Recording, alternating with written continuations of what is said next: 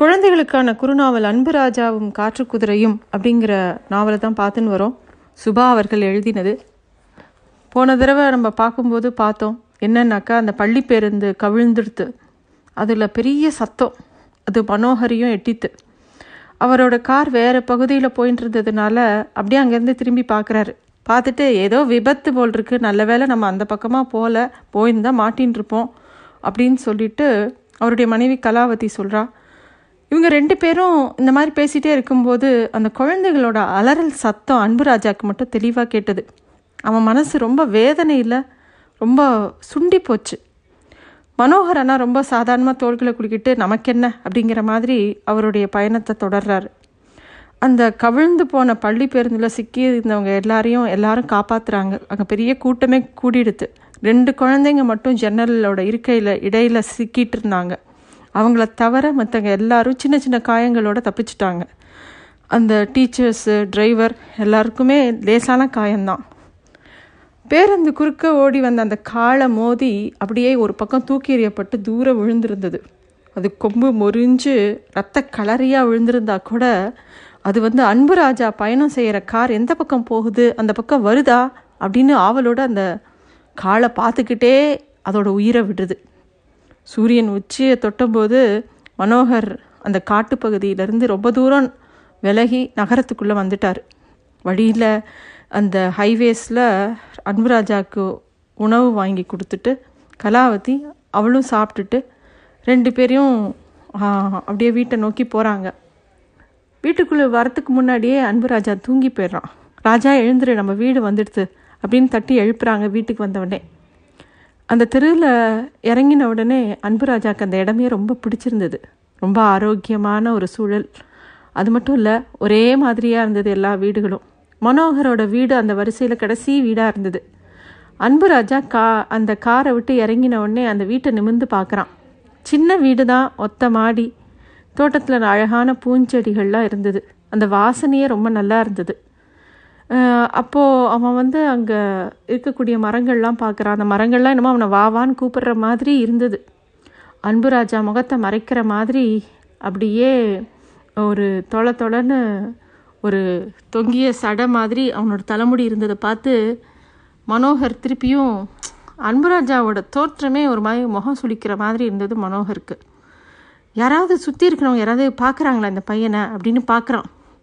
இவன் நம்ம கூட தானே தங்க போகிறான் அப்படின்னு கேட்குறான் இதில் என்ன சந்தேகம் உங்களுக்கு? அப்படின்னு கலாவதியும் கொஞ்சம் எரிச்சலாக பதில் சொல்கிறான் சரி சரி அவனை மாடியில் இருக்கிற ரூமுக்கு கூட்டிகிட்டு போ. நான் ஆறுமுகத்தை கூட்டிகிட்டு வந்துடுறேன் அப்படின்னு சொல்லிட்டு காரை திருப்பிட்டு கிளம்பிடுறான் மனோகர். வா ராஜா அப்படின்னு ரொம்ப ஆசையாக அன்பு ராஜாவை கலாவதி கூட்டிக்கிட்டு அவங்க வீட்டுக்குள்ளே போகிறாங்க கதவை திறந்த உடனே ஒரு நல்ல சதுரமான ஹால் நல்ல உருண்டையான திண்டுகள் போட்ட ஒரு திவான் குஷன் நாற்காலிகள் அந்த வீடே அழகாக இருந்தது உள்ளுக்குள்ளேயும். தொலைக்காட்சி பெட்டி இருந்தது ஆடியோ சிஸ்டம் இருந்தது. அப்படியே அங்கங்கே பார்க்கும்போது ரொம்ப அழகான அழகு பொருட்கள்லாம் இருந்தது. மேலே ஒரு ஷாண்ட்லியர் தொங்கிட்டு இருந்தது. இதெல்லாம் விட அன்பு ராஜாவை ரொம்ப அதிகம் கவர்ந்தது சுவர்களில் நிறையா தொங்க விடப்பட்டிருந்த குழந்தைகளோட அழகான ஃபோட்டோஸ் கலாவதிக்கு குழந்தை மேலே ரொம்ப ஆசை குழந்தைகள் மேலே. அந்த ஏக்கத்தை அந்த ஃபோட்டோ நல்லா காமிச்சு கொடுத்தது. வீட்டை அப்புறமா சுற்றி காட்டுறேன். முதல்ல உன்னோட ரூமை காட்டுறேன் வா அப்படின்னு ஹால்லேருந்து ஏறி மாடிப்படிக்கு போய் ஒரு ரூம்குள்ளே கூட்டிகிட்டு போய் காமிக்கிறா கலாவதி. அன்பு ராஜாவும் ரொம்ப ஆசையோடு அவளோட படியேறி போகிறான் காட்டில் உனக்கு ஆயிரம் மிருகங்கள் நண்பர்களாக இருந்திருக்கும். இங்கே நான் தான் உனக்கு அம்மா தோழி எல்லாமே நான் தான் உனக்கு அப்படின்னு அந்த அன்புராஜா ஆசையாக அவனோட கன்னத்தை பிடிச்சி கிள்ளிக்கிட்டே சொல்கிறான் இன்னும் கொஞ்ச நேரத்தில் நீ ரொம்ப அழ அழகாக மாறிடுவ பாரு அப்படின்னோடனே அவன் வந்து என்ன சொல்கிறா அப்படிங்கிற மாதிரி அவளை அவளையே பார்த்துட்டு இருக்கான். கயிறு கயிறாக அசிங்கமாக தொங்குதே. இதெல்லாம் வெட்டுறதுக்கு தான் மனோகர் ஆளை கூட்டிகிட்டு வர போயிருக்காருன உடனே அது அன்புராஜாவுக்கு பிடிக்கல. மாட்டேன். என் தலைமுடியை யாரும் தொடவிட மாட்டேன். அப்படின்னு கத்தின்ண்டே ரெண்டு கையாலும் தலைமுடியை பிடிச்சிண்டு ஓடுறான். கலாவதி பதற பதற வீட்டை விட்டு வெளியில் ஓடிட்டான். இன்னொரு பக்கம் சென்னையில் ஒரு பிரபலமான மருத்துவமனை மருத்துவர்கள்லாம் பரபரப்பாக இருந்தாங்க. பெற்றோர்கள்லாம் ரொம்ப கவலையாக இருந்தாங்க. சின்ன சின்ன காயங்களோட தப்பிச்ச குழந்தைகளுக்கெல்லாம் ஃபஸ்ட் எய்ட் கொடுக்கப்பட்டது. அவசர சிகிச்சை பிரிவில் ரெண்டு குழந்தைகள் அட்மிட் செய்யப்பட்டிருந்தாங்க. அந்த நர்ஸும் இங்கேயும் அங்கேயும் வேகமாக போயிட்டு இருந்தாங்க. இந்த ஐசியூவில் இருக்கிற ரெண்டு குழந்தைங்களோட பெற்றோரை மட்டும் வர சொல்லுங்க அப்படின்னு டாக்டர் சொல்லிட்டு போயிட்டார். சென்னையில் இந்த விஷயம்லாம் நடந்துட்டு இருந்தது. அது அதே நேரத்தில் தமிழகத்துக்கும் ஆந்திராவுக்கும் பொதுவான ஒரு மலைப்பகுதி. ஈரமான இலைகள் இருக்கக்கூடிய அடர்ந்த மரங்கள் இருக்கக்கூடிய ஒரு காட்டுப்பகுதி.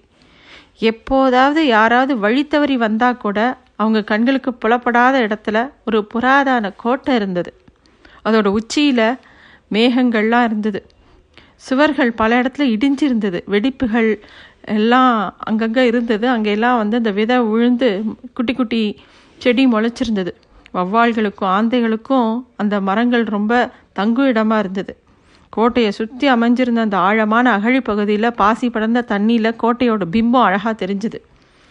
அகழியோட அந்த பத்து பதினஞ்சு முதலைகள் பசியோட தண்ணீரை கீழ்ச்சிண்டு அங்கும் இங்குமா நீஞ்சிட்டு இருந்தது. கோட்டைக்குள்ளே திறந்த வெளியில் அந்த மாதிரி ஒரு அமைப்பு கனமான கதவு. அது ஒரு குகை கோயில். கோயிலுக்குள்ளே கொஞ்சம் லேசாக ஒரு வெளிச்சமும் இருந்தது.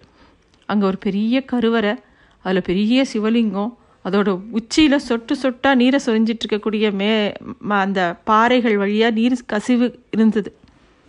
அந்த கருவறையில் கண்களை மூடிட்டு பத்மாசனத்தில் ஒரு சித்தர் உட்கார்ந்திருந்தார். அவர் பேர் கரும்பு சித்தர் அப்படின்னு பேர்.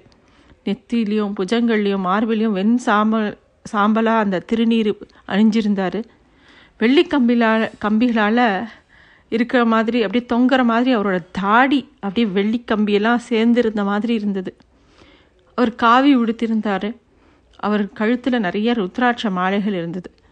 அவருக்கு எதிரே மண்டிட்டு ஒரு பையன் உட்காந்துருந்தான் அவனும் காவி உடுத்திருந்தான்.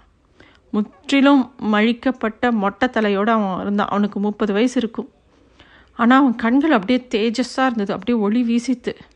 அவன் அப்படியே சித்தரையே ரொம்ப மரியாதையோடு வணக்கத்தோட பார்த்துட்டு இருந்தான். கரும்பு சித்தர் மெருஸ் மெல்லுசா கண்ணை திறந்து புன்னகிச்சார்.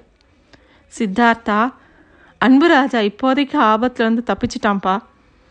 நாம் திட்டமிட்டபடியே கலாவதி மனோகர் தம்பதியோட நகரத்துக்கு போய் சேர்ந்துட்டான். அப்படின்ன உடனே சித்தார்த்தனோட முகத்துலேயும் ஒரே சந்தோஷமாக இருந்தது மலர்ச்சியாக இருந்தது. ஆனால் கூடவே கவலையும் இருந்தது.